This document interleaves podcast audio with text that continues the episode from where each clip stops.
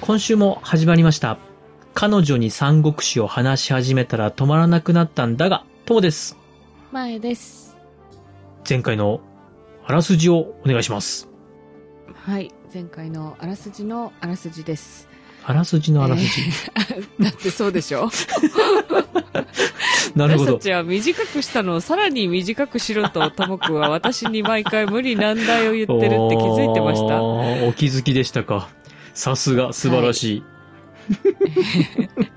前回は、はいなんか曹操の企みを、なんだっけ、ジョショさんが伝えに来て、うんうん、でも逃げた方がいいよって言われた劉備が、うんうん。えっ、と、みんなを連れて、ね、住民を連れて、住民は自分い、たちの、たちのね、人間も連れて逃げるんですが、はい。阿鼻教官になるぐらい、曹操にやられたうん、とこでしたっけそうです。あとは、あ、そう、劉氷の次男がサクッとはい、処分されました。されました。うん。そんな、恐ろ異しい。常なはい感じの曹操で終わってました。はい。えー今回はまさにそんな非常な感じの曹操からまたお話がついていきますので。はい。ともくんが大好きなとこでしたよね。うんまあ、そうです ね。うん、そうっす。は え違うの い。いや、その、曹操の終わったあたりから、あの、大好きになってくるのでよろしくお願いしまあーそうそうそうす。はい、わかりました。じゃあ楽しみです。はい。お願いします。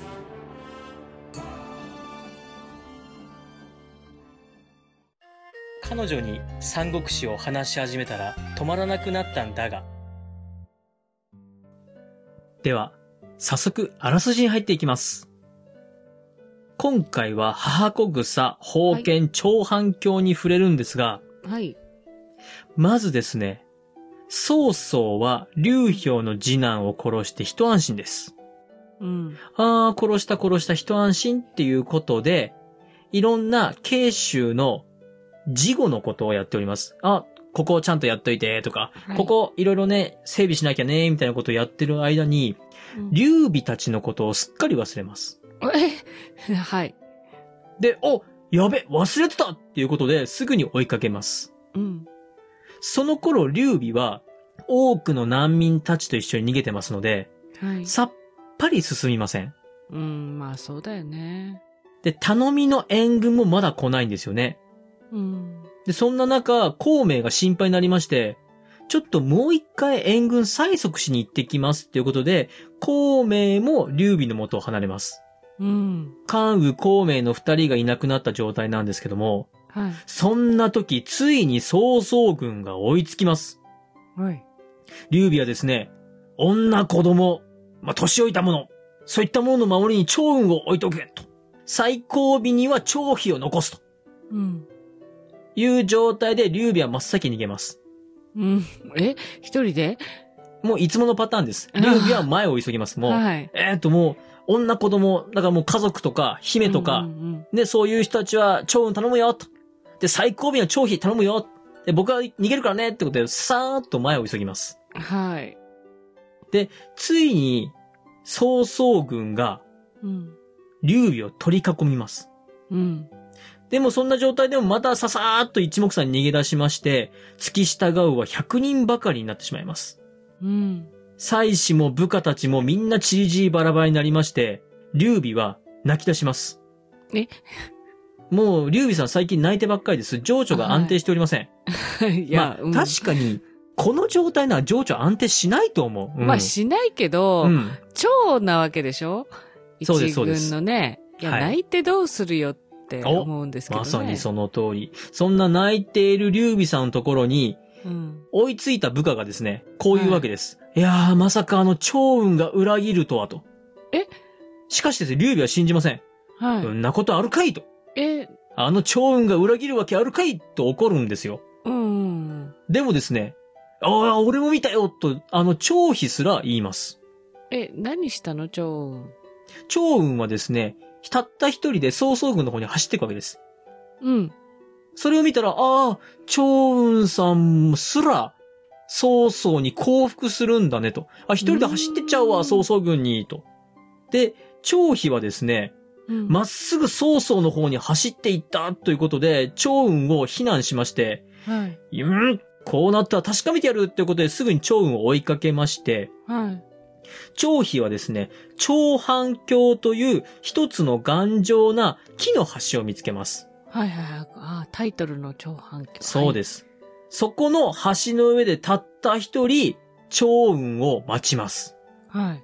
その頃趙雲はですね、そもそも最初に、いや、あの、女子供とか、年老いた人とかの頼むねっていう風に言われてたのに、うんその家族たちとか、そういった人たちを逃げる最中に見失ってたんですよね。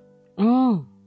なので、そういう人たちを探すためにうんうんう、ん曹操軍の方に向かって一人走ってたわけです。ああ、よかった。逃げてないじゃん。で、趙雲がこう走っていくと部下もついていくわけですけども、うんその残りわずかな部下たちと共に戦場を四方八方探し回りますが、なかなか見つかりません。はい。で、その時、血まみれの関陽さんを見つけまして、関陽さん覚えてます、うん。頑張って僕が大好きだ。な。はい。関与さん。で、その関陽を一旦劉備たちのところに届けて、また探しに行くなんていうこともしてます。もう、いや、全然、裏切ってないじゃん。そうです。裏切ってませんでした。誤解でした。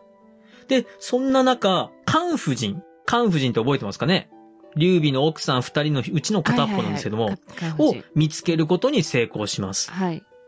で、その関夫人を見つけたんで、また劉備たちのところに戻ろうと思って戻ってる最中、さらに他の味方なんかも助けながら、長反響にたどり着きますと、に、張飛の誤解はすぐに解けます。うんはい。おい、この野郎、お前裏切ったんだろうって張飛に言われるんですけども、うん関夫人を渡しますと、ああ、なるほどね。真実だ、真実だ、みたいな。 張飛はすぐ、おお、だと思ったわ、みたいな。いや。で、関夫人を渡しまして、さらにまた趙雲は戦乱の中へ戻っていきます。もう、めっちゃ働いてんじゃん。そうです。一人でめっちゃめちゃ働いてます。うんで、その、途中ですね、曹操のお気に入りの親戚の子を殺しまして、宝の剣を奪いまして、うわ、うんめっちゃいい宝の剣見つけたっていうくだりはあるんですけども、はい。ちょっとこのくだりを覚えておいてくださいね。今、めっちゃいい宝の剣を手に入れました。はい。で、さらに探し続けまして、趙雲はついに、B 夫人と跡取り息子の後っていう男の子を見つけるんです。はい。これは劉備の奥さんと子供ですね。そうです。ところがですね、B 夫人は怪我をしていまして、うん。足手前になるから、私のことは置いていけと言います。はい。ところが趙雲はいやいやそんなことはできないと言うんですけども、うん、 B 夫人は井戸に身を投げてしまいます。ああ。はいはいはいはいえー、趙雲は致し方なく、後をですね、胸に抱えまして、はい。帰り道、一生懸命逃げ帰るんですが、そこでですね、うん追いすがる長江が出てきます。長長江覚えてます長江はどの人だっけな。長江はですね、と三国志の中で3回死ぬ人です。ああ出た一、はい回死んで、また現れた。そうで。す。一回死んで、えー出てきたこの人が、ここで先ほど手に入れた宝の剣で、うん。長雲にズバッと切られて二度目の死を迎えます。 出てきたと思ったら。はい。もう、もう2回目です、これ で。ズバッと2回目やられちゃいます。はい、で、次が長反京に入るんですが、はい、曹操はですね、そんな時遠くから戦況を見守ってるわけです。うん。まあもう戦場がしっちゃかめっちゃかで、ところどころでまあ民衆が死んでたりなんだりっていうのを遠くから見てるわけです。はい。そうしますと、あれって、うちの軍の中を縦横無尽に走り回る敵兵がいるねと。うん。あれ誰って話になって、あれは趙雲ですと。うん。趙雲ってあの趙雲って、趙雲欲しいってなりまして。ああ、まあまあ、そうね。曹操さんの悪い癖ですよ。はいはいはい。えー、趙雲ちゃんめっちゃ欲しいとなりまして、うん。曹操は、生け捕りしなさいと命じます。うん。そうすると、あの、めっちゃ強い趙雲ですよ。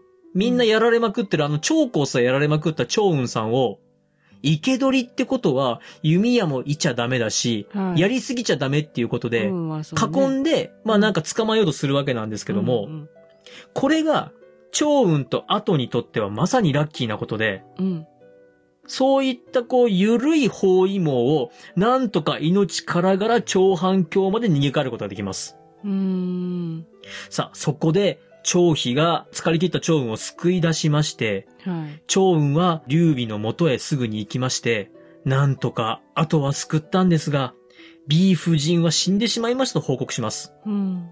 そして、その後、まあ、つまり劉備から言うと息子ですよね。はい。息子を劉備に渡しますと、劉備は後に頬ずりして喜ぶんですが、はい。急に、えいと投げ捨てます。えそして、この子一人のために長雲という名称を失うところだったと。子供は、また産めばいいが、良い将軍は二度と得られん。うん戦場で子供の泣き声を聞くと、父の気まで弱くなるわいと言い、後を遠くにやります。えーせっかく助けてきたのに、何それ。え、でもですね、これ、いいエピソードでして、はい長雲はそのことを聞いて、あ、俺って大事にされてるんだ、と感動します。ああ、そう、そうですけど、まあ、たびたびありますよね。奥さんそうだでっすたねり、子供とかは、はい。どうでもいいけどっていう言い方ですね。ちょっと僕らの感覚とはちょっと違うのかなと思います。そう今の感覚ではね。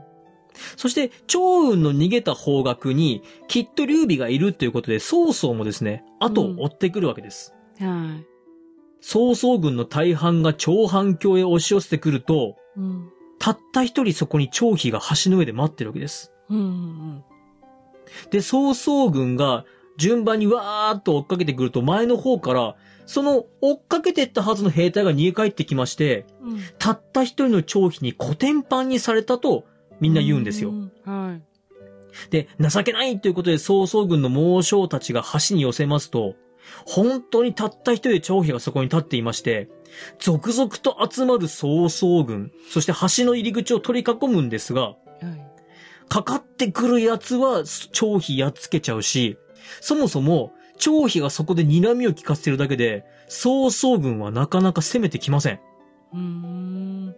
これはですね、きっと孔明の策があるんだろうと、曹操は曹操でちょっと警戒してたってのもあるんですけども、はで、張飛はですね、全身から闘志を発しながら曹操を見つけまして、大声で、おい、一騎打ちしろと曹操に呼びかけるんですが、い。うんその姿、声に圧倒される曹操軍は、たったその張飛の一言で、撤退を始めるんです。へえ、そんなにすごいのまあお話か。はい。曹操は昔関羽に言われたことを思い出します。うん張飛の方が、めっちゃ強い関羽よりも、めちゃめちゃ強いんですよって言われたエピソードを思い出しまして、うんこれは恐ろしいということで、逃げます。あはい。途中、いやいや、そんなことはないってかかる人間も、張飛に睨まれて、張飛が空を蛇矛で人投げすると、うん馬から転げ落ちて死んでしまうぐらいビビるわけですよ。はあ、超肥大活躍。張飛大活躍ですう。んで、、そんな逃げ出した曹操軍を尻目に張飛は、守っていた橋を燃やして、悠々と撤退するというお話でございました。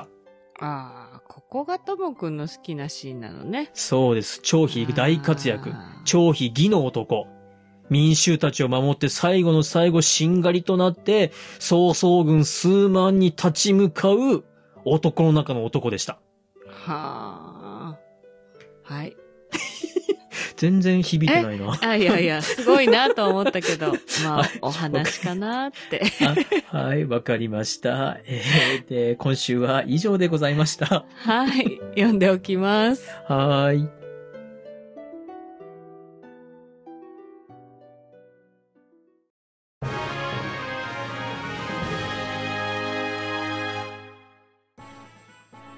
エンディングです。